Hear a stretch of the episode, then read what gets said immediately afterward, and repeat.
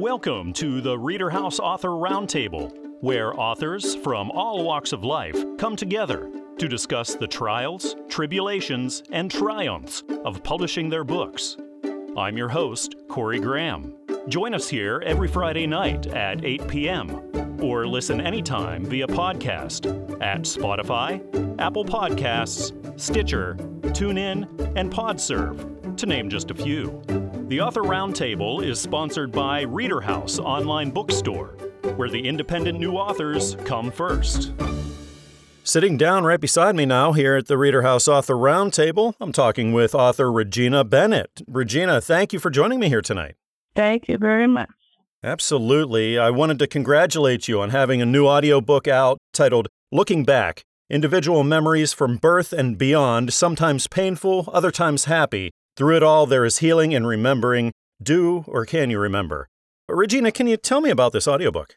Yes, it's a book about a gathering of memories about myself and others. And it takes me back to young adult years, infancy to young adult years. It's a revisiting of your memories, which can sometimes be painful. And sometimes, you know, you laugh, you cry, but through everything, there's healing in remembering. Regina, what kinds of readers did you have in mind for this? Who do you think would be really into your book? Readers from all around the world and backgrounds because everybody has been through different things in life. And when you sit and think about it, it's like a keepsake. And they could use this as a guide to write their own book. So, Regina, can you tell me how you got the idea, how you were inspired to write this and publish it? Okay, I was inspired with COVID going on. It was the inspiration because family members and you saw people worldwide getting sick and in the hospital on ventilators and respirators. And everybody within this group is in their 60s and older. Hmm. And so I said, you know, before everybody, you know, has let me write something because, you know, people don't know about what goes on in one individual family. Hmm. And so even family members don't know about each other because everybody sees things from their own perspective. Regina, when it comes to writing and publishing, is this your first time or have you done this kind of thing before? No, this is my first time. How long of a process was this for you from when you first started writing it clear up until the book and audiobook came out? I started in June of 2021 and it was published in December of 2021, the paperback and the ebook. And then in November now, the audiobook is being published. And my book came out in 2022, I'm sorry, December. Speaking of the audiobook, Regina, what was it like whenever you heard your book as opposed to reading it off the page like you were used to? Well, the person who read the book, when I heard it read, I think she did an excellent job. Was it a challenge to find just the right voice that you were looking for? It was a challenge because there were three different voice types that I speak from but I was satisfied with the lady who read the book. Fantastic. So that day finally came, Regina, and talking about the hard copy again, you finally got your first copy in, and you got to hold your book for that first time. What was that moment like for you? It was really exciting, and I wanted to share it with everybody. So I was excited when it came. Looking down the road, do you see yourself writing more? Well, I'm not really sure at this point, but I would like to.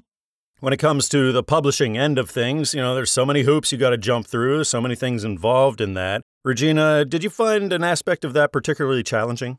No, because I did a lot of research on who I wanted to publish the book.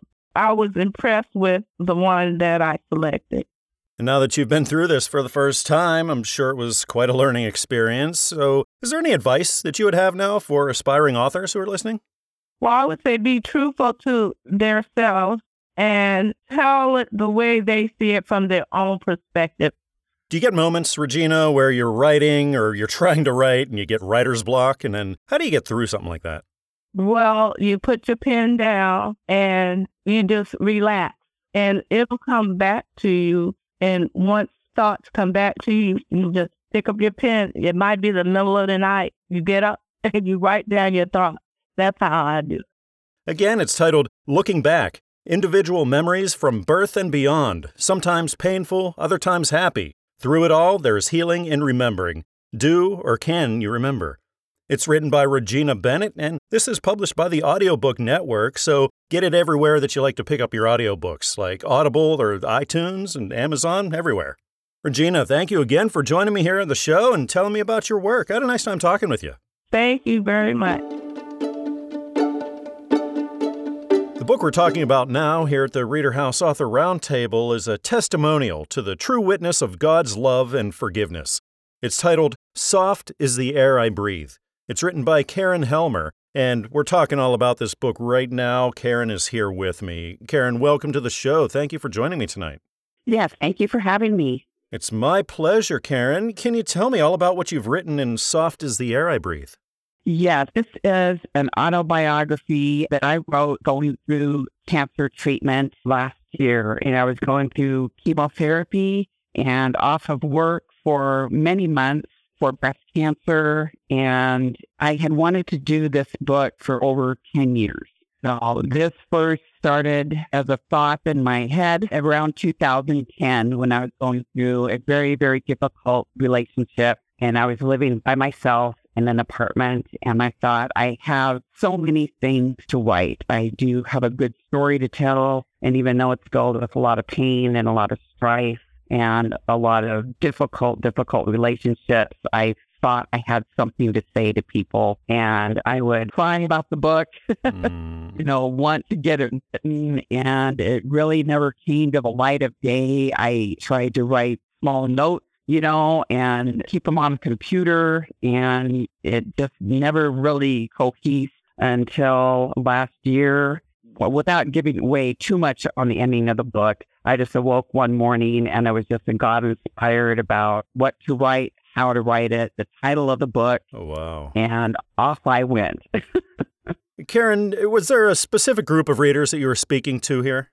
Yes, I'm speaking to women specifically that have just gone through very, very tough, abusive, honestly, relationships. Mm.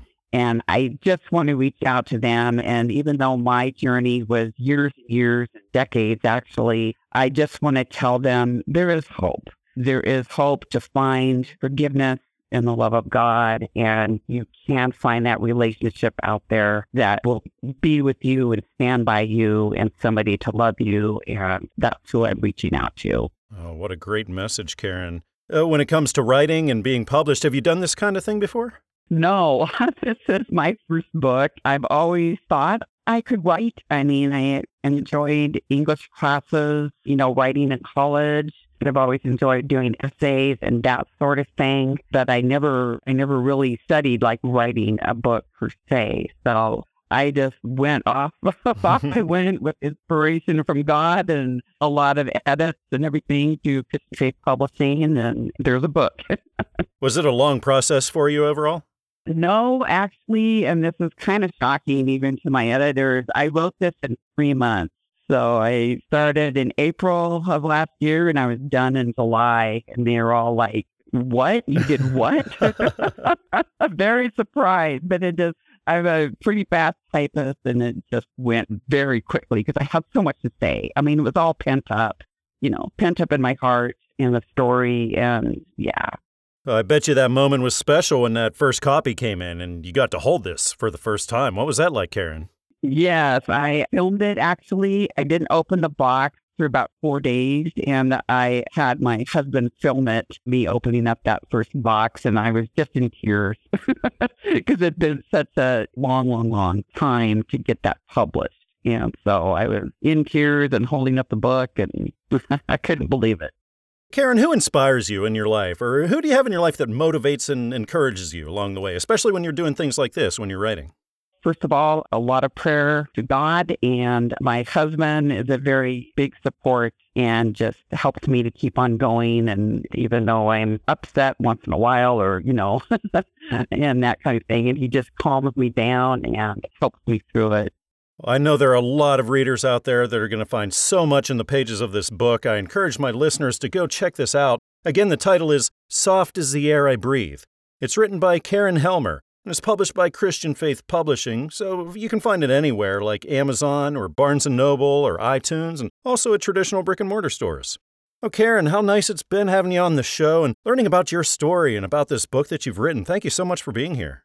Yes, thank you so much for having me. And I really hope readers out there can just read it and gain hope from it and know that there is more beyond maybe what they're going through at the time. Have you gone through challenging times, wondering where to turn?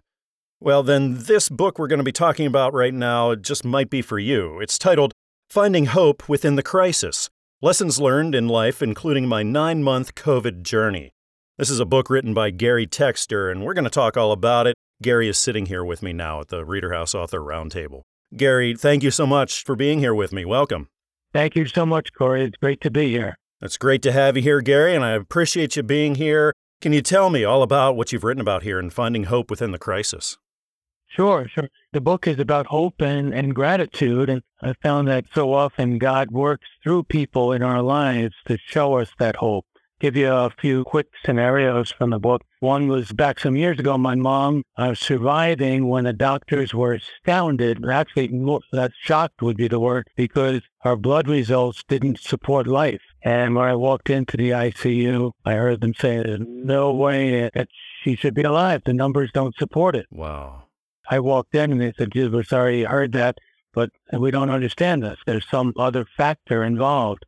And of course, my mom and I looked at each other and we smiled and we knew what the other factor was. It was God working through the prayers of so many, our, our little church in Bloomingburg and folks all throughout the county, the state, and then beyond the world. There's never a reason to give up hope, you know. That was just one little example of uh, how prayers can help put our faith in something beyond ourselves. Hmm. The second example I'd like to give you is that the last position I worked in, you know, right before I actually got COVID, uh, I worked for six and a half years for a not-for-profit whose major work was helping the homeless. And I was able to find folks in the woods living in tents and under railroad tracks and this and that. But the point is that each one of them, whatever their situation was, they had hope. You know, they, mm. they showed us faith uh, and a hope and so much so that we formed a warming station for the homeless through the local clergy in the area. Wow. And it continues to operate today. So hope goes a long way. And to me, God is the source of all that hope. And many people are vessels of that hope. Is this your first time writing, or have you written a book before, been published before this?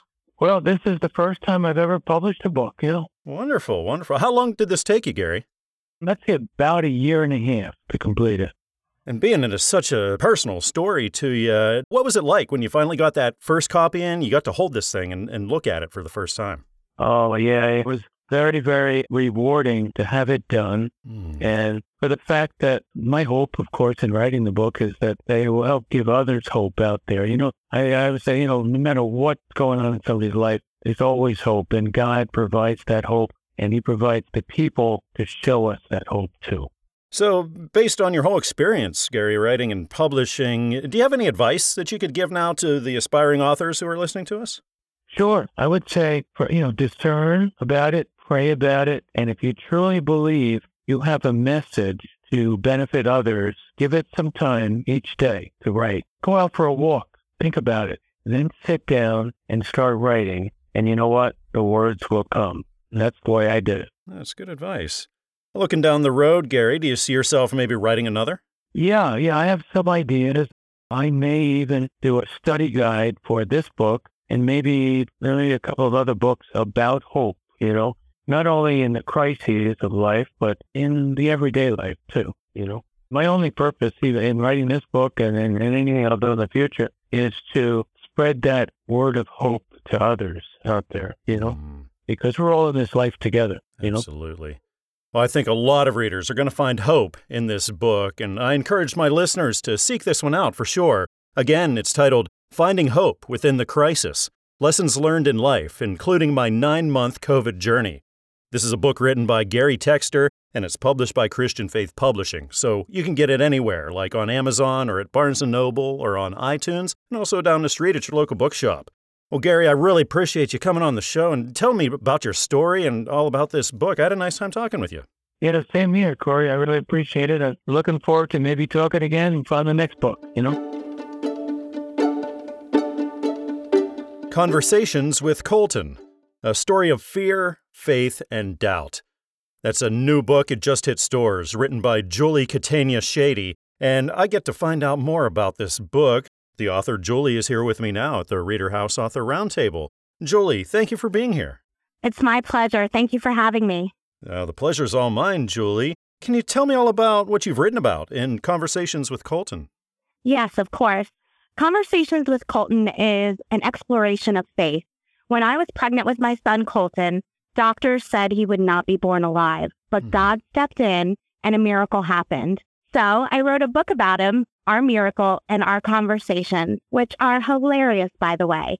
But what I planned to write and what I ended up writing are two totally different things. Hmm. I planned to write a fun comedic account of our conversation. And what I realized was that I actually had a greater message to share. Conversations with Colton explores how to keep faith when you're caught in the storm. You see, Colton survived despite what doctors said, and conversations with him have made all the fear, faith, and doubt that got us to this moment 100% worth it. Hmm. Julie, what kinds of readers do you think would be really into this? Well, you know, Conversations with Colton, it is a faith builder. Christians will find it uplifting and a good reminder that miracles do happen. Believers and non believers struggling will find hope that their storm will pass as well. And everyone will get a kick out of Colton's conversations in the process. Hmm. So I guess there is something for everyone in the book. Julie, when it comes to writing and publishing, everything like that, have you ever done anything like this before, or is this your first time? No, this is all brand new to me. Wow, congratulations. It's such a huge deal to get that first one out there. Did this take a long time for you to write and publish? Well, I guess technically I've been writing conversations with Colton for the last seven years, not in the conventional sense. So when my son was a baby, I started posting about him on social media using the hashtag conversations with Colton. And, you know, the older he got, the more in depth our conversations grew. And the older he grew, the more interesting our conversations got. Hmm. And the more interesting our conversations got, the more I started to pray for patience. You can say that conversations with Colton has been a work in progress for years. And Julie, can you tell me about that moment when the first copy finally came in and you got to hold this and look at it for the first time? What was that like? Oh my gosh, it was crazy. I bet. It was amazing to be holding our story and our journey like in print in my hand. Now that you've done this for the first time, I'm sure it was a learning experience on a lot of different levels. So, do you have anything that you could put out there as advice to the first time aspiring authors listening? If I were to give a piece of advice to aspiring authors, I would say read constantly. Mm. you learn so much from reading other authors' work and always carry around a pen and pad of paper because you never know when you're going to have an idea and you're going to want to write it down. Absolutely. Great advice, Julie. Thank you. Uh, looking down the road, do you see yourself writing another, maybe publishing another? I have several ideas rolling around in my head, but nothing in writing yet. Now, the publishing end of things, there's so much involved in that, and it can really try your patience sometimes. So, is there anything about that that you found particularly challenging? Editing. Mm. I have a degree in broadcast journalism, so I like to think that I am a good writer and I know where periods go and, you know, how to make a sentence. But there is just so much that goes into editing a book. It was a lot more than I was expecting. so, now, Julie, you're a published author. What's the most rewarding aspect of that for you? Long after I am gone, conversations with Colton will still be around. And the most rewarding part is, you know, to just hope that my book touches one life. If my book touches one life, then all of the writing and the work, it will all be worth it in the end. I know a lot of readers are going to be blessed by this amazing story, and I encourage my listeners definitely go check this out. Again, it's titled Conversations with Colton A Story of Fear, Faith, and Doubt. It's written by Julie Catania Shady and is published by Christian Faith Publishing, so you can find it everywhere like on Amazon or Barnes & Noble or iTunes and also at traditional brick and mortar stores. Well, Julie, I really appreciate you coming on the show and telling me all about this story and about the book and everything. I, I hope we can do this again sometime. Thank you so much. I would love that. I'm looking at a book titled The Adventures of Silly Sally and the Prickly Bush. This is a book written by Pamela M. Starnes, and I'm going to find out all about it. The author, Pam, is right here with me now at the Reader House Author Roundtable. Pam, welcome to the show. I really appreciate you being here tonight. Thanks, Corey, for having me. Absolutely. Pam, tell me all about the adventures of Silly Sally and the Prickly Bush. What's it all about? Well, Silly Sally is a little sheep She's part of a flock, as she's prone to be. In this episode, she follows her sisters one day and they lead her off the path and she gets caught in a prickly bush. But a good thing, her shepherd comes along and rescues her, and her sisters apologize and she forgives them, and all is happy in sheepland. It's just a message for children that, you know, you need to be careful where you roam and not follow the wrong leaders. A great message. I noticed you said in this episode. So, Pam, is this part of a series? It is. The second one is already in the publisher's hands, and the third one is dancing around in my head. What kinds of readers did you have in mind? Would these be for younger readers or a little bit older?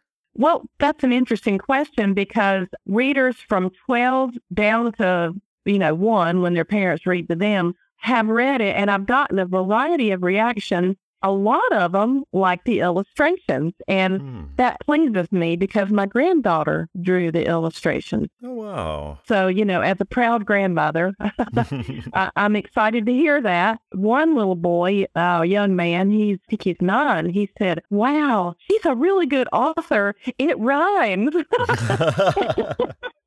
I was very amused by that, but you never know. I mean, it was pretty funny. Pam, can you tell me how you got the idea for this book? How were you inspired? Well, about five years ago, my granddaughter, who is the illustrator, we were studying Psalm 23 and we were memorizing it. It was a snowy day here, so we were stuck inside, and that seemed like a good thing to do that day. And I said to her, Naomi, do you have any images in your head of what it would be like to be a shepherd and have sheep to take care of? So she just kind of sketched out a few rough drafts and I really liked them.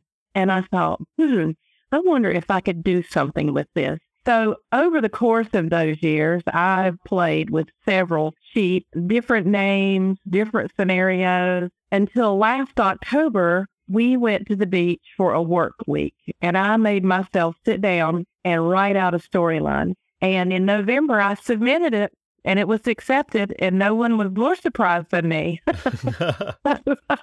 Pleasantly so. And then that day comes, Pam, and you finally get your first copy in and you get to hold your book. What was that moment like for you? I mean, that was so exciting. it's like, oh, it's real. You know, up until this point, it had just been emails back and forth, editing and the side making decisions. And I just couldn't believe it that, wow, this thing is real. This is really happening. so uh, it was fun. I loved it. So was this your first foray then into the world of publishing? Yes, yes. And I, I entered it with fear and trembling. I don't like rejection. oh. And actually, I only submitted it to one publishing house. You know, I don't like rejection. Do I need to say it again?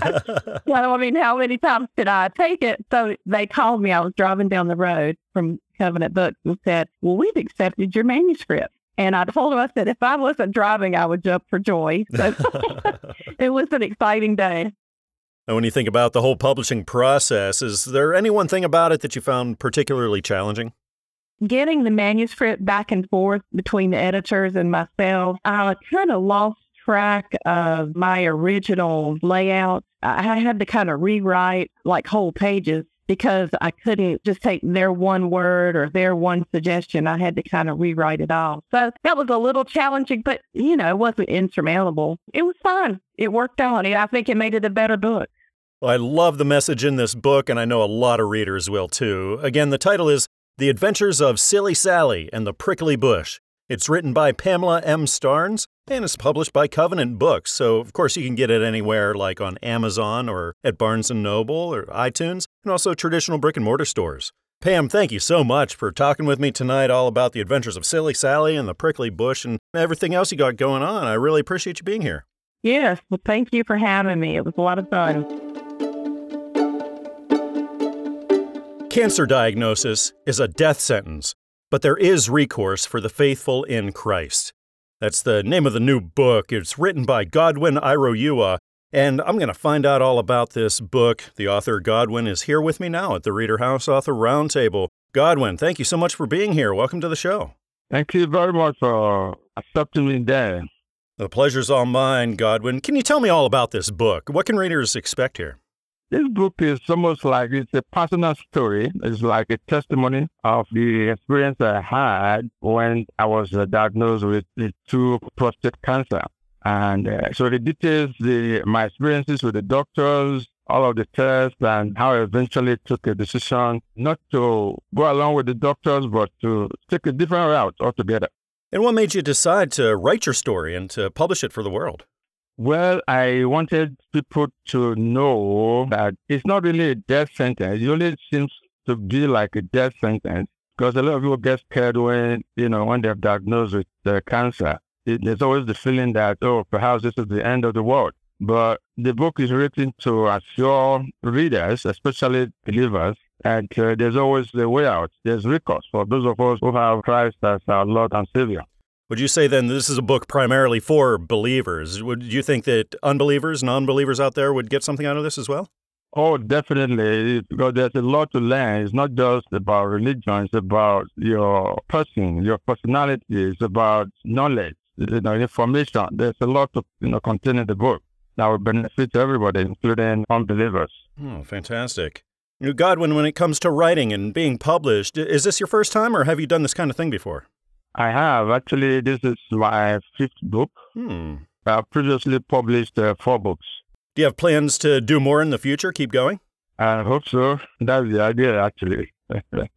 so, how long does a book like Cancer Diagnosis is a Death Sentence take you to write? considering all the publishing process and everything involved? It took me about maybe two and a half to three years. It was published this year, and then I started about 2020, you know, perhaps early 2020 to middle of it. What did you find the most challenging part of that whole process for you, Godwin?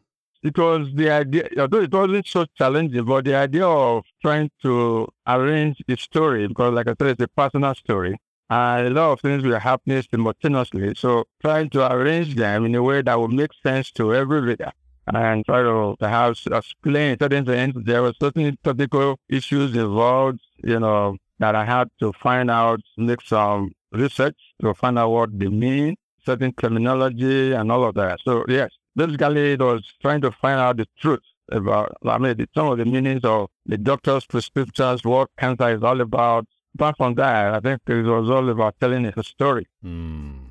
So this was a few years in the making, and this is a very personal story for you, Godwin. So what was that moment like when this book finally came in? You got to hold it for the first time. It was fascinating. It was uh, something that gave me some joy, especially when I realized it's been published by a reputable publisher, Christian Faith Publishing uh, Company. So it, it kind of gave me some satisfaction, at least that it was acceptable to them, and they published it. Saw the copy, and it was beautiful. I, I loved it. You just talked about how much joy that you get out of all of this, Godwin. So, what would you say is the most rewarding aspect for you of being a published author? Especially with this book, is the fact that I'm telling a story about a deadly disease and I'm alive that is being published. I can read it. Mm. Not only that, it was also a story of me putting my faith on the line. You know, I felt like, okay, instead of if I were going to disobey the doctors, what would, what would be my alternative? And that was like testing my faith. And uh, thank God that I came out successful. To me, that is the most fascinating about you know, this particular book. Well, this book certainly tells a fascinating, outstanding story, and I know a lot of people are going to be blessed by it, and I encourage my listeners to go check this out. Again, the title is Cancer Diagnosis is a Death Sentence, but there is recourse for the faithful in Christ. It's written by Godwin Iroyua, and it's published by Christian Faith Publishing. So you can find it anywhere like Amazon or Barnes & Noble or iTunes, and even down the street at your local bookshop. Well, Godwin, it's been really nice having you on the show and finding out about this work. I had a nice time talking with you tonight. Thank you so much for spending time with me. I truly appreciate it. Sitting down here with me now at the Reader House Author Roundtable, I'm delighted to welcome author Jennifer Gramlin. Jennifer, thank you for being here with me. Thank you for having me. It's my pleasure, and I wanted to say congratulations. There's a new audiobook out you wrote called Meadow Springs Family. Uh, Jennifer, can you tell me what it's all about? Well, it's kind of based around what happened to me in my 11th grade year. My character, her name is Rachel, and she finds out that her math teacher has stage four lung cancer. So she wants to make a project to show her teacher that she is loved and that she has inspired and helped so many students while also processing herself what's going on and trying to keep herself together while supporting her friends and family. Hmm. Jennifer, what sorts of readers do you think would be really into this? Those who have been in this type of situation before and those who want that type of support and to be able to connect to it. And when it comes to writing and publishing everything, Jennifer, have you ever done this before, or is this your first book? This is my first book, and it was an amazing experience. Eh, I worked with a great team, and it was definitely something I really loved. I'm glad to hear that it was such a good experience for you. Was it a long process? It was a long process. It was about a year for them to publish, but it took me three years to fully get it done. Then, after all that time, Jennifer, it must have been a crazy moment for you whenever that first copy came in and you got to hold this thing and look at it for the first time. What was that like for you? It was astounding. I remember the day it came in, scared the crap out of my sister when I screamed because I was so happy for it. I love it. And Jennifer, we're talking about the audiobook edition here. So, what was it like whenever you heard your book as opposed to just reading it off the page? It was completely different, but it was so amazing to listen to and listening. It took me back. Mm. Was it a challenge to find just the right voice for your book? It was. I had to really listen closely to how they spoke and how they presented it, and I definitely found the one. Jennifer, if an aspiring author came up to you and said, Hey, Jennifer, I know you've been publishing. Uh, what advice could you give me? What would you tell them? Don't give up. It's definitely going to be one of the up and down moments for you, but like you would just be so proud of yourself. Mm. Looking down the road, Jennifer, do you see yourself writing and publishing more? I definitely do. I'm actually currently working on another book. Fantastic. So, what did you find the most challenging part of things, especially when it came to the publishing end? You know, there's so much involved in that. Was there anything you found a little difficult? Not really. Everything was straightforward and not overwhelming at all. Wonderful. Jennifer, when you sit down to write, are you a person that likes to write maybe really early in the morning or really late at night? Or are you the kind of person that writes whenever the ideas or the time are there for you? I will write when the ideas and the time is there. It could be any time, day or night. And oftentimes, us authors also love to read. So, Jennifer, what kind of a reader are you? That really depends. I love any kind of book. So, give me one random book and I'll just start reading it right in a moment. So, there's an awful lot of work involved in writing and publishing, Jennifer. So, in light of all of that, what's the most rewarding aspect for you of now being a published author? The most rewarding aspect is being able to share the experience and helping others be able to understand that they're not alone. Mm. And do you have people in your life, Jennifer, who can inspire, maybe motivate you along the way? Oh, definitely my whole family and my best friend. They definitely help me with my writing and motivate me. And another thing you have to think about when you're publishing is what your book is actually going to look like once it's up there on the shelf. So, was it a challenge for you to figure out maybe what's going on the cover? That did take me a good while to figure out. I wanted mm. something that would be meaningful. And so I asked them to put the sign for lung cancer on it. And I asked them to put hands of different race and age. Again, it's titled Meadow Springs Family it's written by Jennifer Gramlin and is published by the Audiobook Network. So go everywhere that you like to pick up your audiobooks, like on Audible or the Apple iTunes Store or on Amazon, and you'll be able to find this.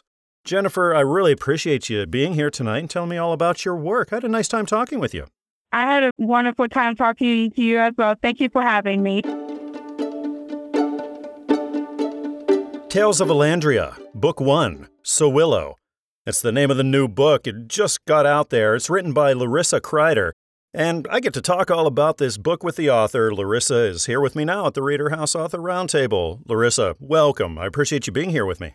Yeah, thank you. Hello. It's an honor to be on the show. I just appreciate your time today. I appreciate your time too, Larissa. Can you tell me all about Tales of Elandria?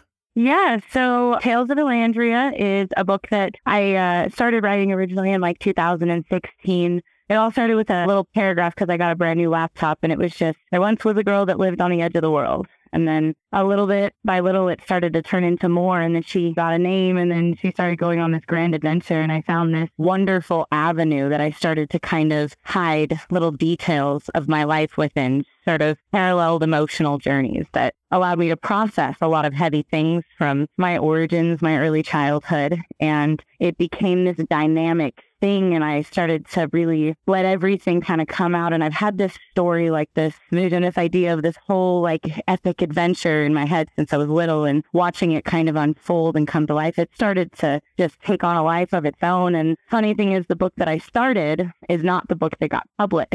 I had a an event that happened in my life. One of the characters that I had written into the book, well, he he did me dirty in real life, and I decided that I couldn't write anymore on that book because I wanted to erase him from it but it was really good content. so I didn't want to. Like I had worked so hard and it was really good stuff. So I put it down and I opened up a blank document and I decided to do like a prequel kind of thing. And it evolved into book one, Sowilo, and it was kind of cool to watch it happen. It was nice though, because the second book's already halfway written. So. Fantastic. Larissa, what kinds of readers would you say would be really into this series? I imagine those who are open to there being more than just what we see every day. Those who are open to possibility and magic. There's a lot of things that in the story, you know, they take you to places and mm. They kind of push you to the edge of what you thought was possible, maybe take you outside of your comfort zone a little bit. I'm hoping that people who have been through things like I have, they've seen more than they should have much earlier in life, and they feel like broken or forgotten or invisible. I want them to pick up my book and feel heard and seen and see that it's possible to find a way to overcome literally anything with just a little bit of self love and being open to the art of possible, you know? Love it. So, Larissa, what does your writing background look like? Prior to this, have you written or published?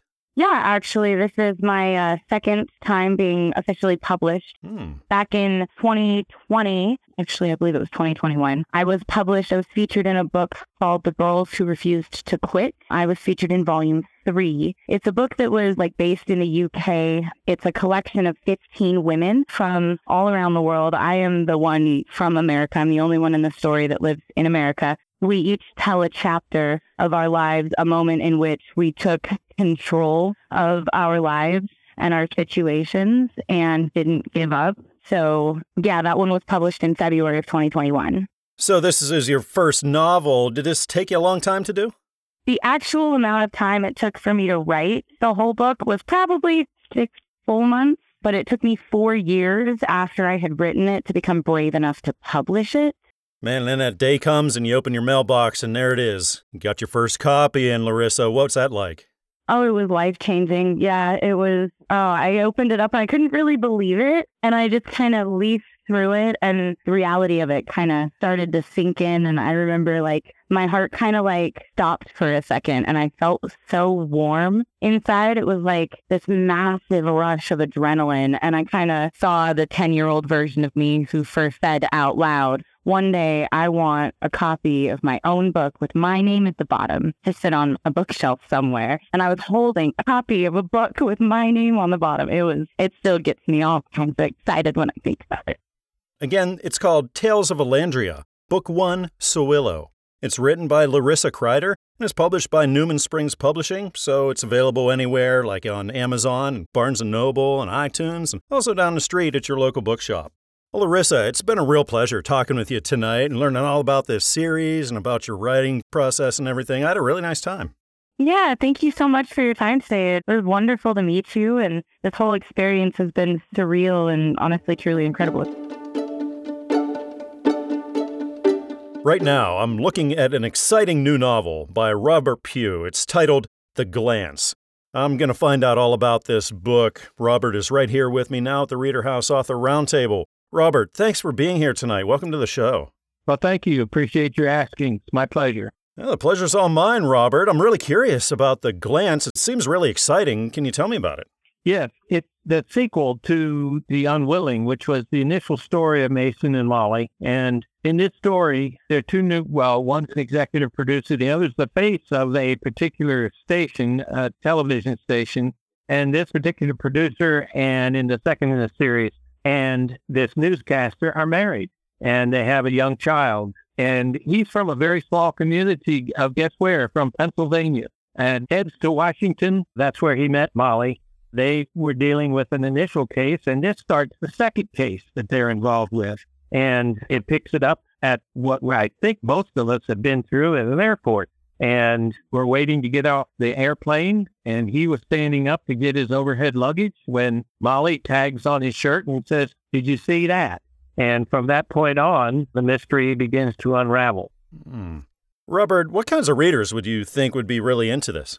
Young adult, perhaps, but definitely adults. They're suspense thriller kind of stories that Molly and Mason are involved in. And I think it definitely could be enjoyed by a young adult, but typically somebody who's probably 35 and older. Hmm. When it comes to the glance, where did the idea for the plot come from, Robert? Is there anything in particular? Yes. My wife and I were flying back from Colorado. We had visited our daughter out there, and I was standing up getting things from overhead. And I looked up, and there was an individual going out the front exit of the aircraft. Looked familiar, but couldn't place it. So I tucked out away and began thinking on it, and that's where the story began. How long does a book like The Glance take you to write from beginning to end? Without interruption, probably six to eight months, but this one took almost a year. Life kind of got in the way. Yeah, that's understandable. When it comes to the publishing end of things, Robert, is there any part of that that you find particularly challenging? Well, I laugh only because if I had done a better job of initially writing the book, I wouldn't have had to have done so much editing. But I'm pleased, though, that I've really been given great guidance from uh, Christian Faith Publishing mm. and the information that's been provided for me on how to improve the book, which has been very much gratefully received. Now, the glance, you said, this is number two in the series. Do you have more planned out? Yes.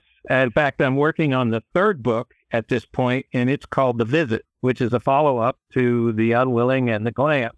I guess the reason for that is those who have read The Unwilling wanted to have more explanation, more, I guess, side bits of information about the relationship between Molly and Mason and how that happened. So this book, The Glance, kind of helps, gives more background on that. But the third book, The Visit, will be a much more serious approach to what happens at television stations and within the news industry and the journalistic side of it. Hmm. When it comes to the element of the TV station and everything that you've written about there, Robert, is that something that you pull from your background?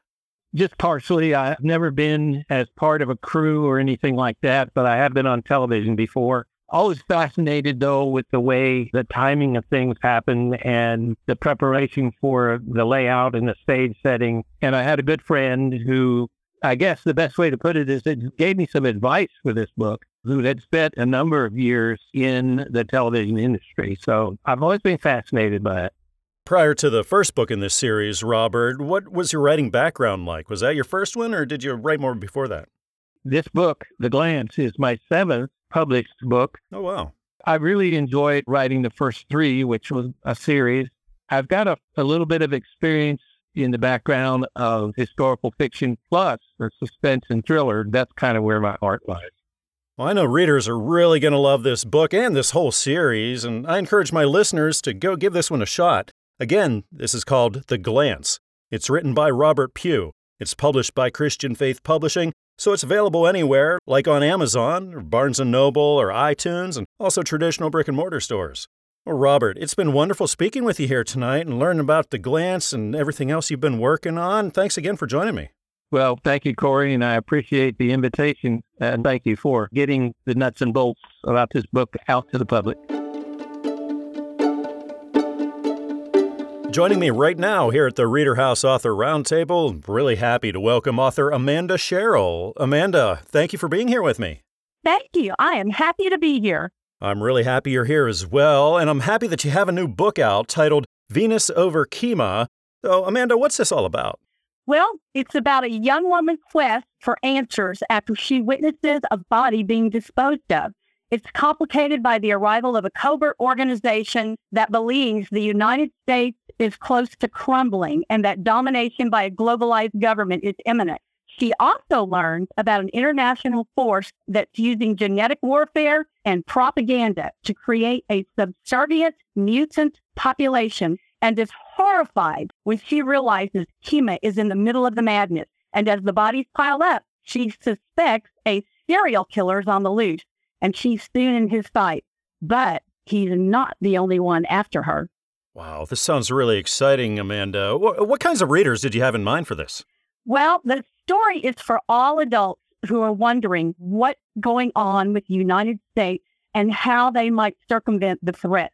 I hope young adult readers will also take note of the lifelong repercussions caused by poor decisions and maybe take more control of their lives to avoid those consequences. Amanda, I'm curious how you came up with the idea for this plot. What was the inspiration for it?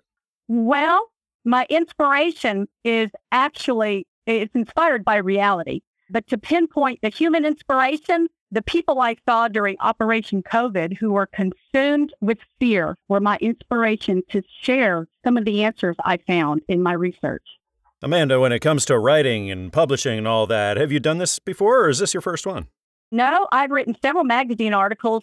Some were educational and geared to the small business and a connected computer world. And then my first novel, Dirt Dollars Death, was published two years ago. Hmm.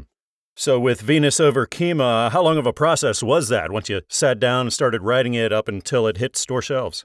The actual writing process was only about a year and a half, but the building, it took much longer from the inception. And do you see yourself writing, publishing more, maybe doing a follow up to this one? Yes, this one won't have a follow up to the story, probably, but there will be carryover characters. Wonderful.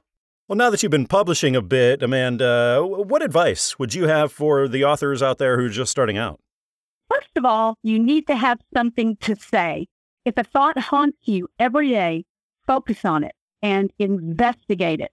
Find its source and then track it to wherever it leads and document your search. You need to get used to writing down what's in your mind because it's not easy. The results you find, or even the journey itself, could be the base of your first book. I like that advice. So that day comes, Amanda, and you finally get your first copy, and you actually get to hold the thing that you've probably just been looking at on the computer screen all that time. So, what was that moment like for you? Well, it was my second book. So, I was ecstatic and very thankful that it was written and published. The most emotional would have been my first book, but yes, it was awesome to hold it. So, looking back over it all, Amanda, all the publishing, writing that you're doing, uh, for you, what's the most rewarding aspect of being a published author? Probably when a reader tells me that a certain thing in a story was a real eye opener, or that he or she sympathized with a particular character. So, positive reader feedback is the most rewarding to me. And when you were writing this or any of your other books, uh, did you ever get writer's block? No.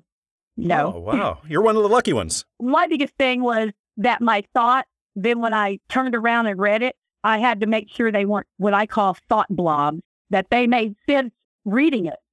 And when it comes to the publishing end of things, there's so much involved in that, and it can take a while and maybe try you a little bit as far as the patience goes. So, is there anything in particular about the publishing process that you find the most challenging?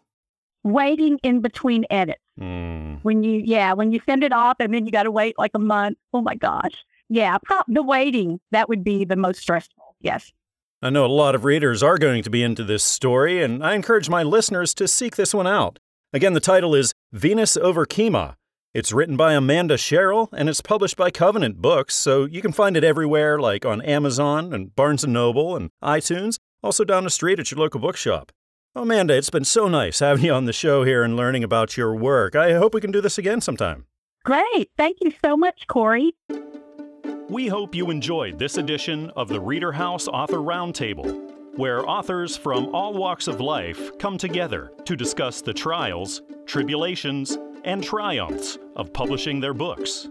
We hope to see you back here every Friday night at 8 p.m. or listen anytime via podcast at Spotify, Apple Podcasts, Stitcher, TuneIn, and PodServe, to name just a few. The Author Roundtable is sponsored by Reader House Online Bookstore, where independent new authors come first.